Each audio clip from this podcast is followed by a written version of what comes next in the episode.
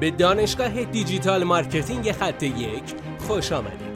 ما در اینجا روزانه تجربیات خودمون رو در زمینه افزایش بازدید سایت در سطح بالایی به کارآفرینان ارائه میدیم که ما هم از همین تجربه ها و تمرین ها استفاده می‌کنیم. بیاین سطح دانش افزایش بازدید سایت خودمون رو امروز با علی اکبر فرج افزایش بدیم. سلام دوست من امیدوارم که حالت عالی باشه سرعت سایت باید چقدر باشه که کاربران از سایت ما لذت ببرن که به واسطه اینکه کاربران سرعت بالای سایت ما رو می‌بینن گوگل هم متوجه این مسئله بشه و سایت ما رو در صدر نتیجه جستجو قرار بده. قبل از اینکه ادامه بدم لطفا ما رو follow کن نظر بذار ما رو دنبال بکن در این اپلیکیشنی که دارین این پادکست رو دارید گوش می‌دید که بتونیم بهتون کمک بکنیم که ترافیک سایت خودتون رو هر چه سریعتر افزایش بدیم با این تکنیک های بروزی که در اینجا معرفی می‌کنم.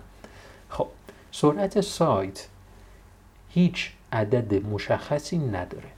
این یک موردیه که خیلی از مدیران سایت دارن این اشتباه رو مرتکب میشن که میان یک عدد خاص رو برای صفحات خاص خودشون در نظر می‌گیرن و میگن باید این عدد باشه. این یک حساسیت به نظر من بسیار بالا هستش که باعث میشه که کاربران کلا مدیران هزینه و زمان بسیار زیادی رو انجام بدن که باعث بشه این سرعت کاهش پیدا بکنه.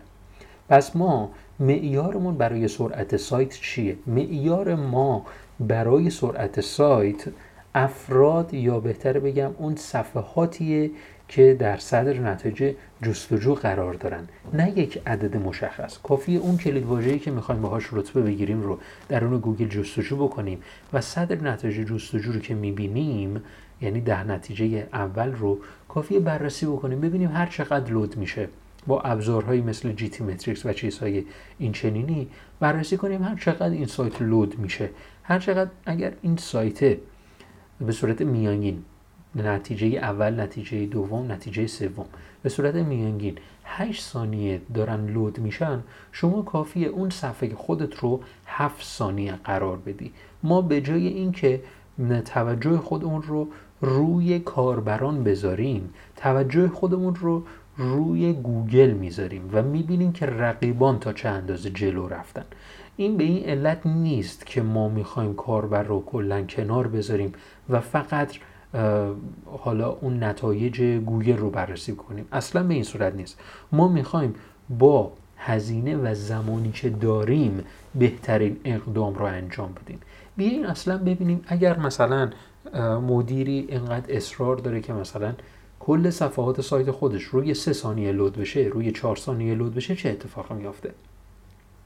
اگر از CMS وردپرس استفاده می کنید طبیعتا نیازمند این هستید که یک قالب اختصاصی داشته باشید و یا یک قالبی استفاده بکنید که خیلی بهینه باشه که شما رو در آینده دچار مشکل نکنه و باعث بشه که زمان و هزینه بسیار زیادی رو برای این کار حالا قرار بدید. و نکته دیگه اینه که هر چقدر شما بخواید حالا از قالب های اختصاصی و چیزهای اینچنینی استفاده بکنید. در آینده بازم شما رو دچار مشکل می‌کنه چون امکانات بسیار زیادی رو می‌خواید در سایت خودتون ایجاد کنید که این امکانات مستلزم plugin های دیگری است. که این plugin ها با قالب اختصاصی شما match نیست یعنی مشکل داره. یعنی اگر اون plugin رو نصب کنی باعث به هم ریختگی هایی میشه. پس بهترین روشش استفاده از قالب های آماده هستش که این قالب ها رو بتونید بهینه بکنید برای سرعت که بتونید از رقیبانتون حداقل چند ثانیه یک ثانیه یا حتی چند میلی ثانیه بهتر بتونید عمل بکنید. امیدوارم که از این پادکست استفاده بکنید و سرعت سایت خودتون رو برای کاربران بهینه بکنید. حتما برای من نظر بذارید. موفق باشید. بسیار ممنونم که این جلسه با ما بودی. لطفا نظر خودتو برای ما بنویس و مطمئن که خونده میشه. برای دسترسی به منابع بیشتر بر اساس موضوع امروز که می‌تونه به شما در digital marketing کمک کنه به سایت خط یک سر بزن. راستی برای اینکه جلسه فردا را از دست ندی حتما ما را دنبال کن.